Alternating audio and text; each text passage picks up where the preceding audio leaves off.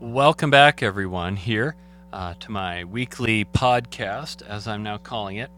Uh, this is the second in my series of little audio reflections that I'm sending out to internet land during this whole corona thing.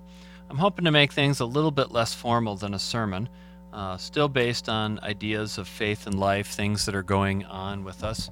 Uh, again, I hope you're staying safe, uh, keeping yourselves apart uh, here at church, we're doing our best to do that. That's why we've kept all activities canceled for sure, at least until May 11th.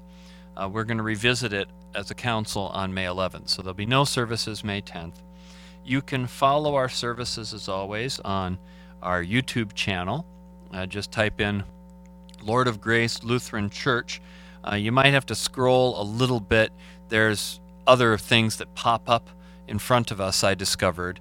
Uh, YouTube is owned by Google and they use an algorithm. So when you type in Lord of Grace Church, you'll end up with Lord's Grace or uh, various other churches, their broadcasts that have the word in it.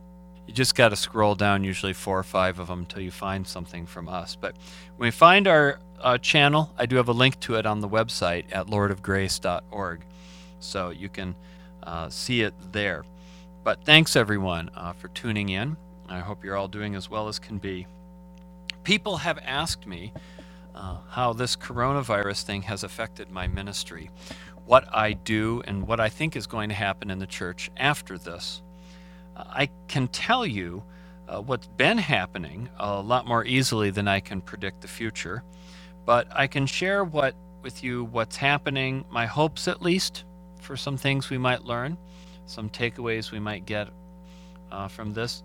Uh, you know, every time you run into a crisis or a situation, it can also be a moment to reflect on the things. And you don't always have to return exactly to normal. It might be a time to learn some lessons. But either way, uh, what's happening now, I can tell you, as a pastor, it feels really weird uh, to have my job suddenly shift in this radical way to having to do everything online or over the phone. I, you know, I've been doing most of the website, social media accounts for the church for years, but I try to keep those updates as simple as I can, so I don't have to spend a ton of time on them. Uh, I don't want to be the ordained webmaster, uh, but so that so doing some of that is not new to me, but doing worship in an empty room is definitely weird for me. Uh, just standing there, you know, me and my camera, and I'm dressed up in the robe uh, which I found looks a lot better on the camera. Uh, and uh, preaching, just staring at it, it's it's kind of weird. You don't realize how much you work off the crowd, how much you sort of sense people's reaction and stuff until suddenly there's no one there to sense.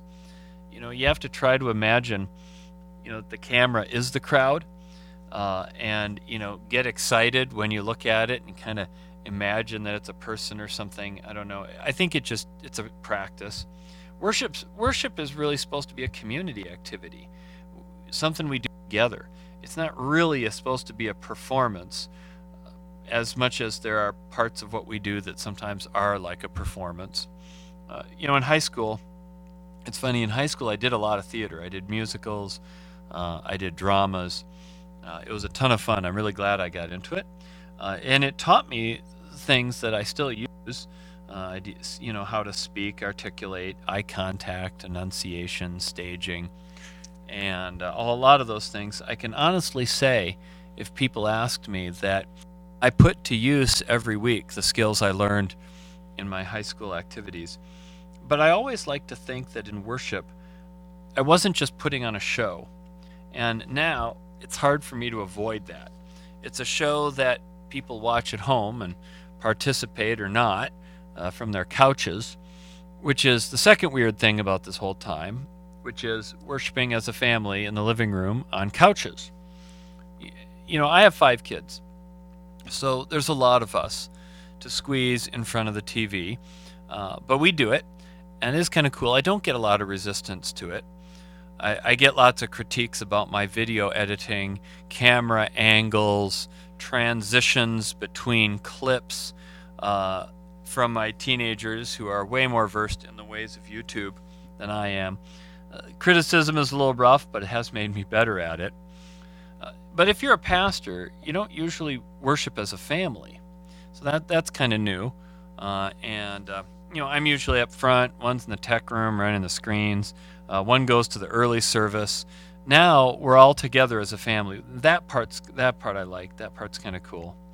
Which brings me to one of my biggest hopes uh, that we'll become better at making worship and faith development more of a family thing and less of a professionally subcontracted activity that to be squeezed around other professionally run subcontracted uh, programs for the week. And, um, you know, again, I, I, have kids. I know how this goes. Uh, I remember having nights where it just was, you just came home. That's all you did. It was activities uh, from, from as soon as you came home until you crashed at night. And, um, you know, but it wasn't always that way. If you went back far enough in U.S. history, you would find that there was a time when there were no, there was no Sunday school, there was no youth programs uh, or youth groups. All you had in your church life is you had worship at church on Sundays. You would have some larger community events. You know, you'd have barbecues, potlucks. The pastor taught confirmation, if that was something that your denomination did, maybe First Communion classes. But there was no Sunday school. Bible reading was expected to be done at home by the parents. And it was more the tradition that you know everybody kind of gathered around the dinner table and read the Bible and did devotions at night. You know, again, I get it. It's a lot easier to do that if you live out on some farm, you know, and you don't have school activities, and every come, one comes in at night from baling hay, and you know, from there on, you got time to sit and read the scripture uh, and then along, uh, and then along comes this outfit called the American Sunday School Union. They were a parachurch group. They weren't run by any particular denomination, and their goal uh, in creating Sunday schools uh, was not originally about teaching the Bible. Their real goal was to assimilate German immigrant kids. There, there was this huge fear in the 17 and 1800s that Germans were not assimilating, that they weren't learning English. They were so numerous, they were going to have this takeover. Uh, they would transform America into Germany instead of becoming American, uh, however, they defined that. Ben Franklin once said that he thought Germans would assimilate America. So Ben Franklin had this concern about German immigrants. And so the Sunday School Union came about with this kind of an agenda to Americanize these immigrant kids through churches. And the goal was to teach them English, and the Bible was the tool to get the parents to get them there to learn the English. And since all the German kids in the 17 and 1800s were at their Lutheran or Catholic churches on Sundays, it was an easy way to get straight to your target audience. You know, you had all the kids collected at one time and they pitched their instructions to churches basically as free Bible lessons. And if you go to a lot of churches today, you'll see flags up front. Uh, we have them at Lord of Grace. You'll see one is the American flag, and the other is a white one. It's a almost entirely white flag, and then up in the top left corner is a blue square, and in the blue square is a red cross. And that's the flag of the American Sunday School Union. It was put up to show patriotism and to say to people, this is a church that has a Sunday school. The good part uh, is that a lot of kids got Bible instruction in a time when a lot of the parents weren't always terribly educated. The bad part is that it took the responsibility for teaching the faith, took that away from the parents, and it moved it to professionals, or at least trained volu- what would become trained volunteers which again was a very it's a very new development very recent development if you go to Europe to this day and you go to the churches you'll find gigantic worship spaces and nothing else attached to them you know they don't have fellowship halls there's no education buildings they're just big chapels uh, i remember the i remember the church i went to as a kid in uh, in Sweden. And it was a newer one. We had a fellowship hall. We did have that. There were no classrooms. Uh, so our Sunday school, which consisted of just the pastor's kids, and it didn't meet very frequently, uh, we met in the choir practice room because there wasn't there wasn't any classrooms. There was not a the, the Sunday school thing never never took off there. Uh, it was not a thing. But so uh, so again, this is a very new phenomenon, but it's not a terribly biblical phenomenon. If you go ba- if you go back to Deuteronomy, so we're going to go back we're going to go back to the Old Testament to a book written, you know, 2,500 or more years ago, and um, you get this explicit command by God for parents to teach the scriptures to the kids. For parents to teach the scriptures to the kids. So here it goes. A very famous passage in Deuteronomy. In Judaism, they call it the Shema. It goes, Hear, O Israel, the Lord is our God, the Lord alone. You shall love the Lord your God with all your heart, and with all your soul, and with all your might. Keep these words that I am commanding you today in your heart. Recite them to your children, and talk about them when you are at home, and when you are away, when you lie down, and when you rise. Uh, so that's Deuteronomy 6, 4 through 7. And, and notice at the end, right? Recite them to your children and talk about them when you are at home and when you are away, when you lie down and when you rise. So it doesn't say, take your kids to the religion experts to have them teach the law to your kids while you go to Dunkin' Donuts and grab some kid free Sunday morning coffee. The expectation is that the family is the center of faith formation. Again, I know our world, I, I know our world is a lot more complicated than it was then. Remember, I have five kids. I have lived through nights of nonstop activities.